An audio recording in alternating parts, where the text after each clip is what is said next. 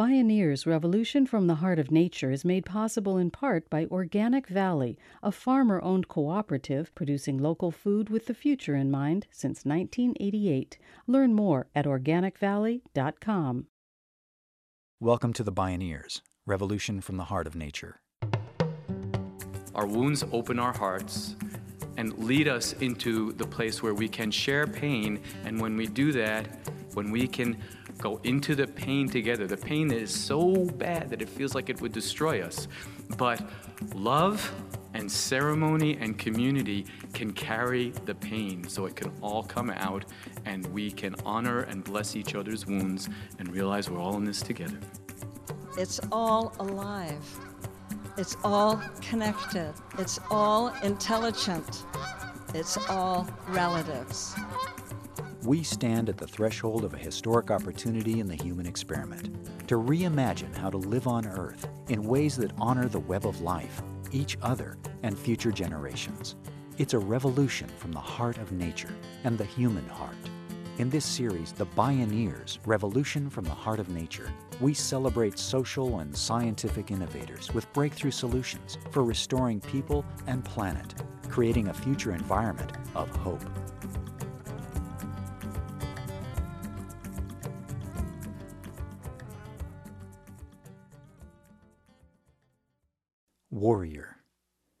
The very word is a double edged sword. It can signify a heroic fighter or deeply held values, or it can glorify the horrors of war and violence. Can it also mean something else? Our veterans and other survivors are on a transformational moral and spiritual journey that can take them from being a disabled veteran to being a spiritual warrior. And warriorhood has been an honored spiritual and social role and path throughout history. Ed Tick is a psychotherapist working with veterans who have returned from the wars and armed conflicts that rage on planet Earth. In just the past five years, hundreds of thousands of people have been killed in Iraq and Afghanistan, Somalia, the Congo, the West Bank, Gaza Strip, and Israel, to name a handful of the ongoing conflicts. The wounded and displaced number in the many hundreds of thousands more. And then there are the low intensity conflicts off the radar screen that produce so many casualties in every country and community around the world. Child abuse and neglect can inflict warlike trauma, as do rape, gang wars, poverty, racism, and the economic genocide of native peoples and vulnerable communities. Ed Tick is part of a growing movement to reclaim the word warrior from the war machine by connecting it back to its spiritual history. Wounded warriors have walked through fire. They carry the scars forever. Yet many have healed the wounds. Rather than turning away from those unimaginable war traumas, what can we learn from looking respectfully at their wounds? If we can bear to listen to the stories of the wounded, what might we discover about how to keep the peace? Join us for the next half hour as we explore Wounds to Warriors. In the Wound Lies the Gift with Aqeela Sherrills, Ed Tick, and Eve Ensler. My name is Neil Harvey. Welcome to the Bioneers, Revolution from the Heart of Nature.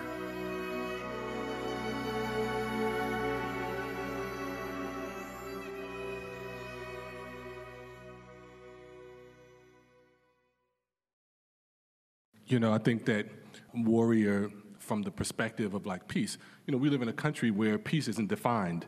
We think that peace is a utopian idea, and we don't hold the same type of reverence for conflict in peace. You know, and it, it's a whole thing. You know, conflict is a healthy part of the human experience, but we live in a culture that actually tries to avoid conflict. You know, it's unresolved conflict that actually leads to violence, and peace is extremely difficult work. And sometimes in the process of peace, war happens. You know, so um, I think that it's really about a relanguaging and a reclaiming of the word peace as well as, you know, warrior. Yeah. Street war veteran Aqeela Sherrills is an inspired community leader who has transformed his traumatic experiences through a deep commitment to peace.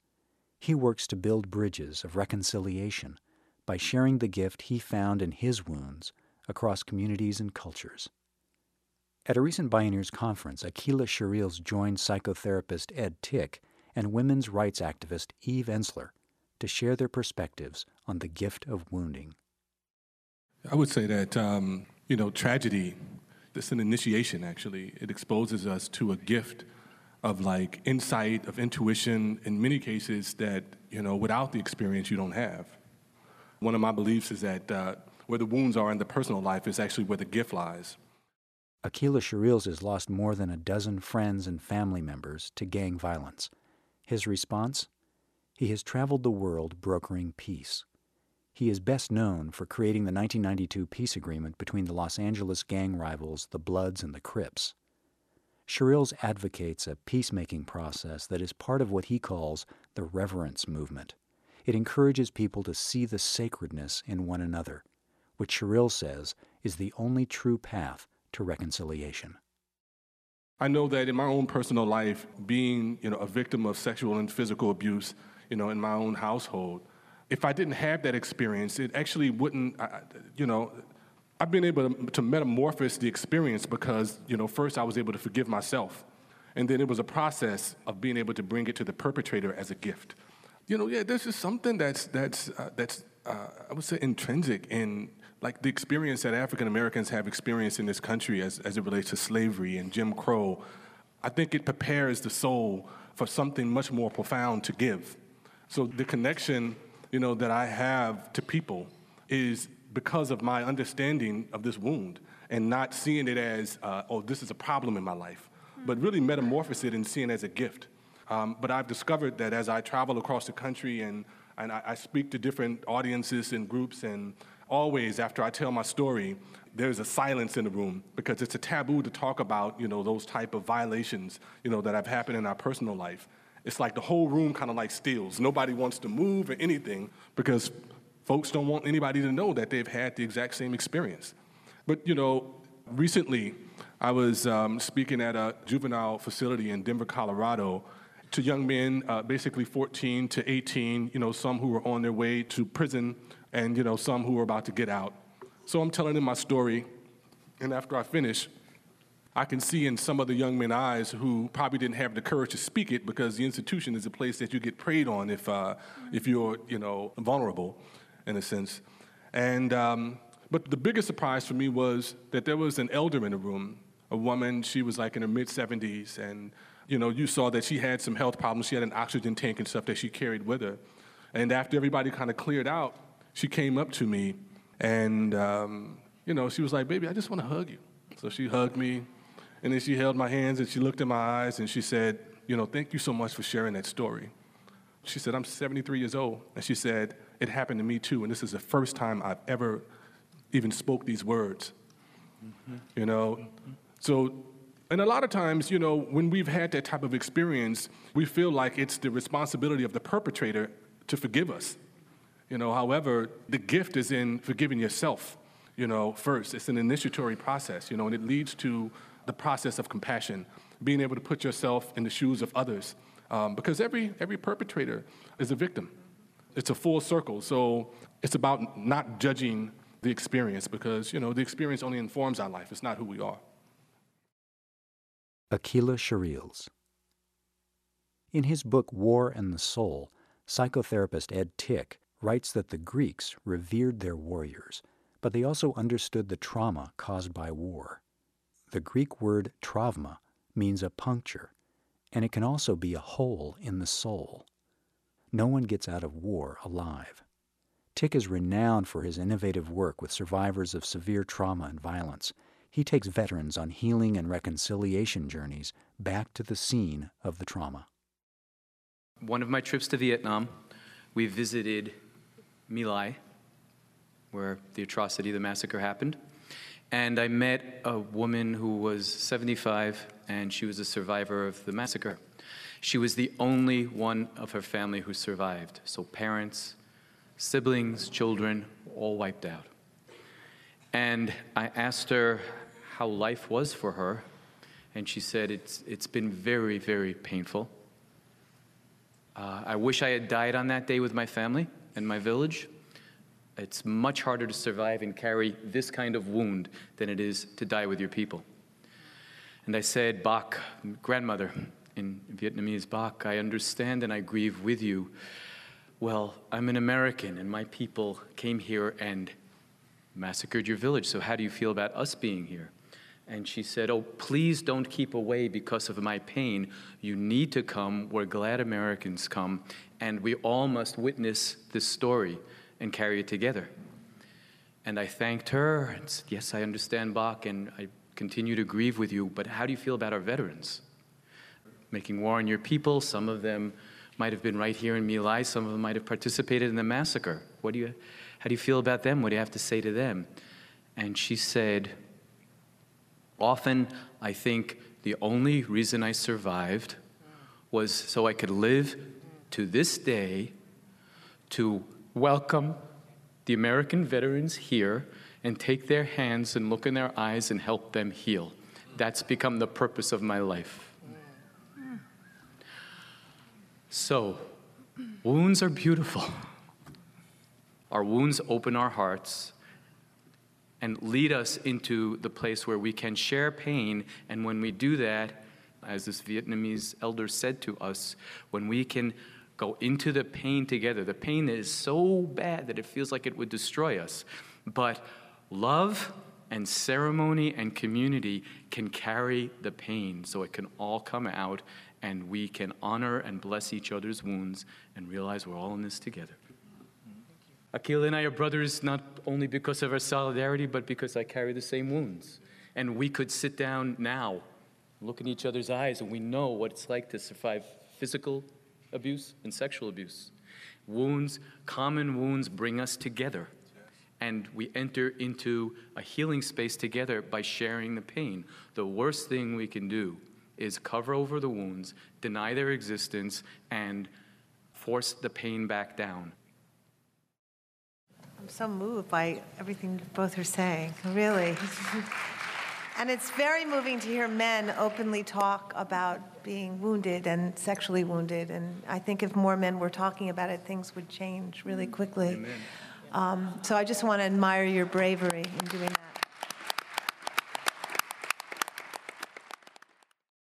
Eve Ensler is an outspoken playwright and author who founded a global movement to end violence against women and girls. V Day has raised over $60 million through worldwide performances of her play The Vagina Monologues. She knows the depth of courage it takes to speak one's most personal truth. You know, I, I think wound is such a, an incredible word, wound, because it's so it's close to womb, and and there's something about wounds that they're openings. You know, when you're wounded, you're opened. Um, you know, for me, being a survivor of sexual violence, a lot of it, it tore open something in me that's never really been reconstructed. And it's been an incredible gift and it's been incredibly painful. It's both. You know, it's living in the wound. But I also think we become permeable.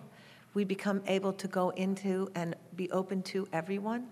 You know, it opens the door. And I of want to tell a little story too. There was a, a little girl um, when I was in the Congo she was this beautiful nine year old girl who had this incredible spirit, and she had been, her mother was taken in one direction in the middle of the night, her father in another, and her in a third. And she was held and she was gang raped for two weeks. And when she was returned, um, she had fistula, so it meant she had a hole inside her, so she couldn't hold her pee or poop. And many, many women in the hospital I was in had fistula, 250 of them in this community of raped women, and more were arriving every day.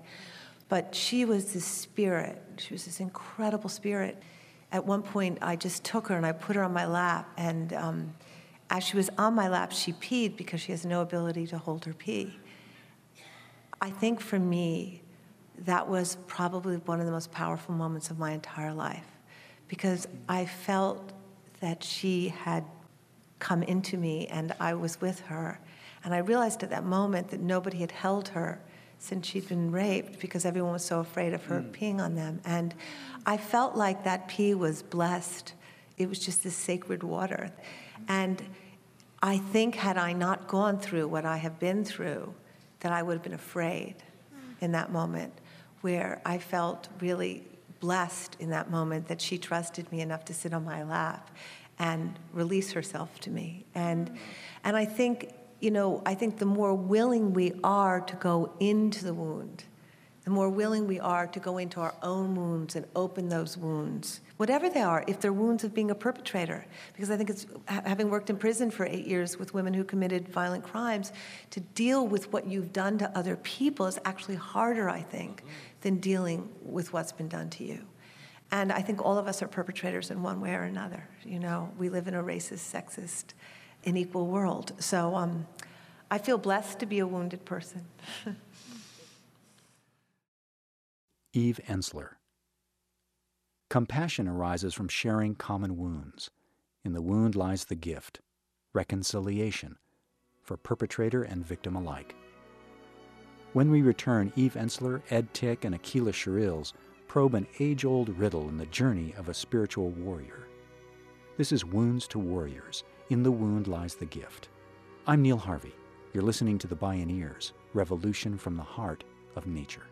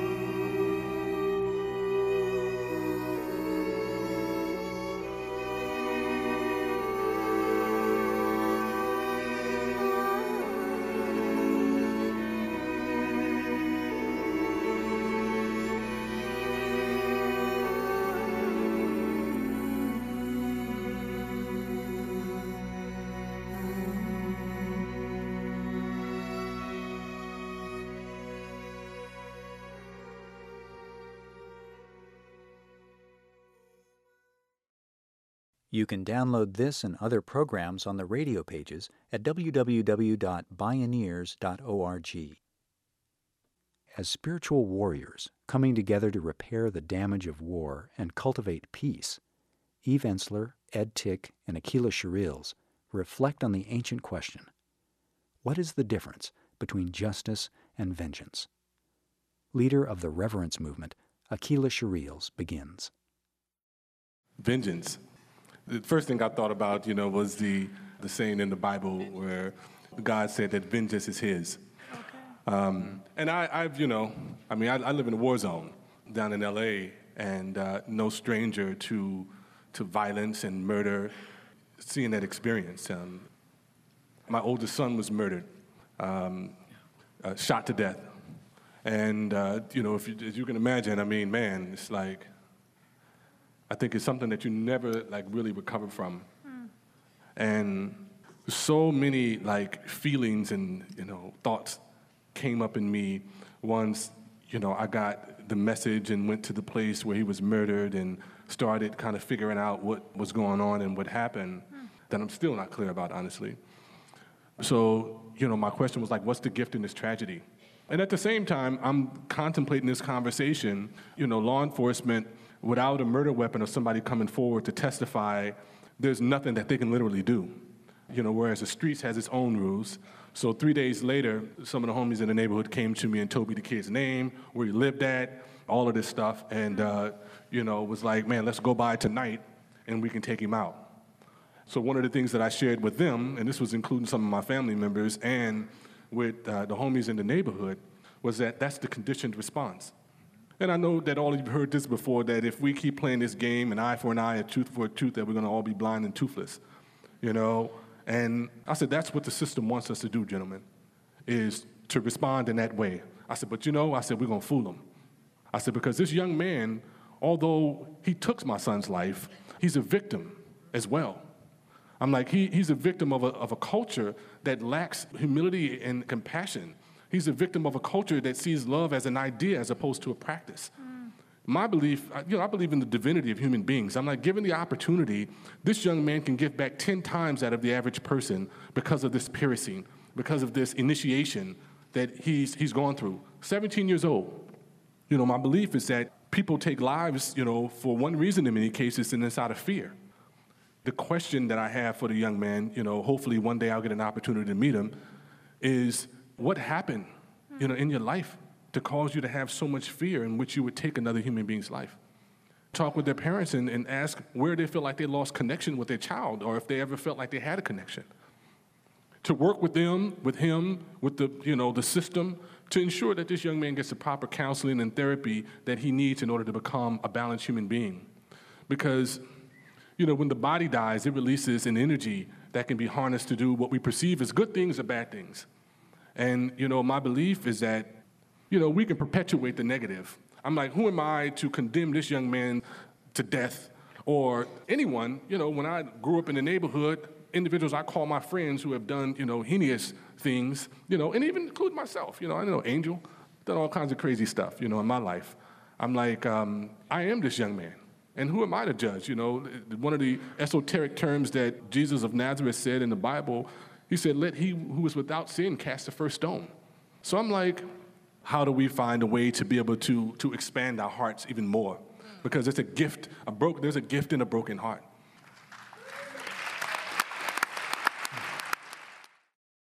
Aqeela Sherrills. How then do survivors of these kinds of conflicts and wars move beyond victimization and vengeance to healing? Women's rights defender Eve Ensler says wounded warriors must come to understand their power.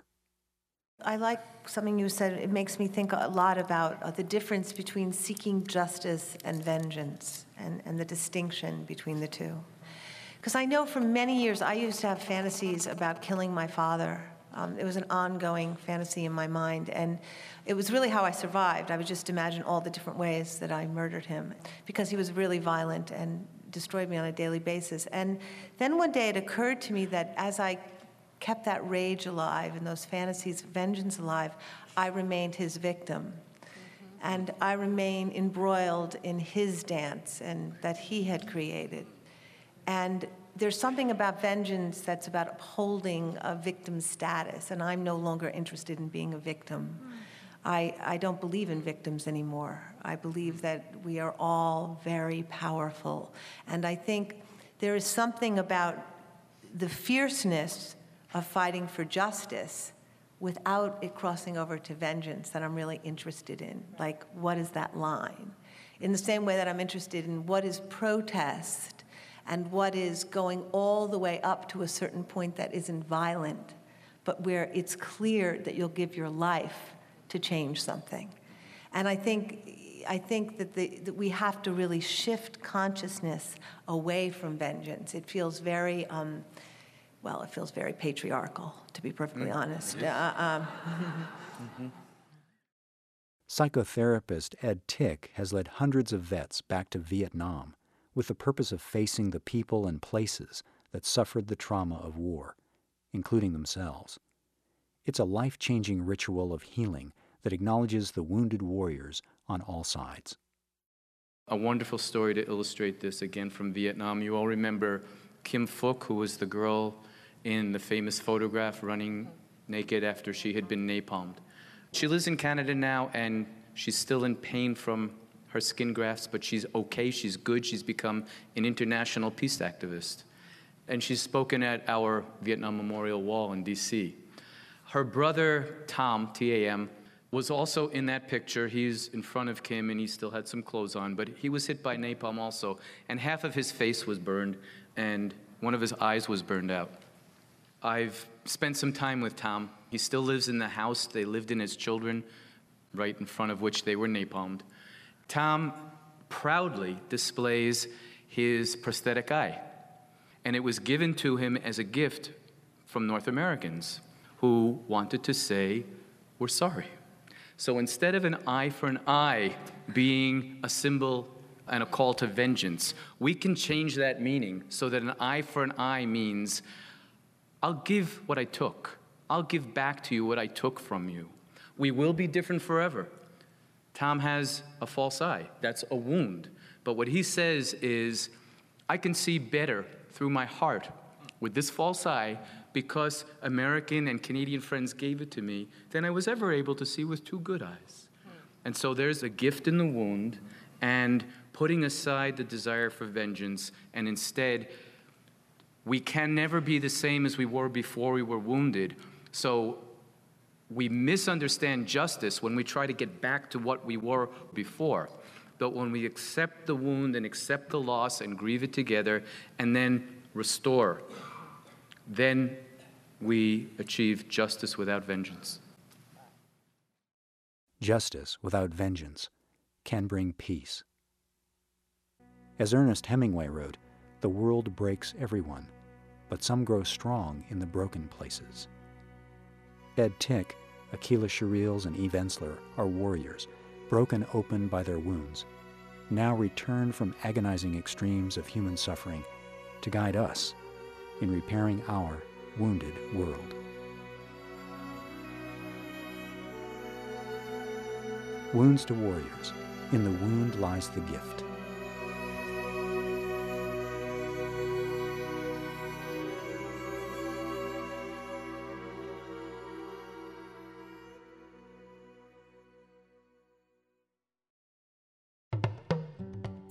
Downloads of this program and many other Bioneers radio shows are available on the radio pages at bioneers.org or by calling 877 Bioneer.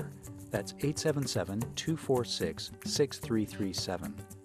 Visit Bioneers.org where you can learn how to attend the annual October Bioneers National Conference and local Beaming Bioneers conferences. Purchase the radio series, conference CDs and DVDs, and Bioneers books. Join the thriving online Bioneers community and become a Bioneers member or make a donation. All at Bioneers.org or by calling 1 877 Bioneer. The Bioneers Revolution from the Heart of Nature is a production of Collective Heritage Institute. Executive producer Kenny Ausubel. Written by Catherine Stifter and Kenny Ausubel. Senior producer Neil Harvey. Managing producer Stephanie Welch. Production management Aaron Leventman and Chuck Castleberry. Station relations by Creative PR.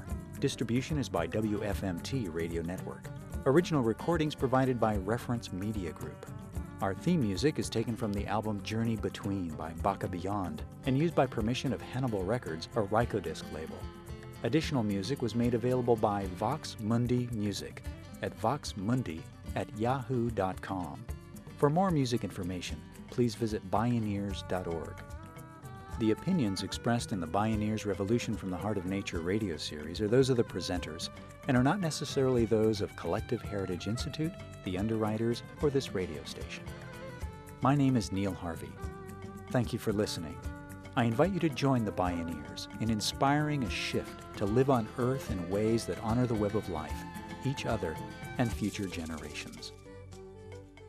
This is program number 1109.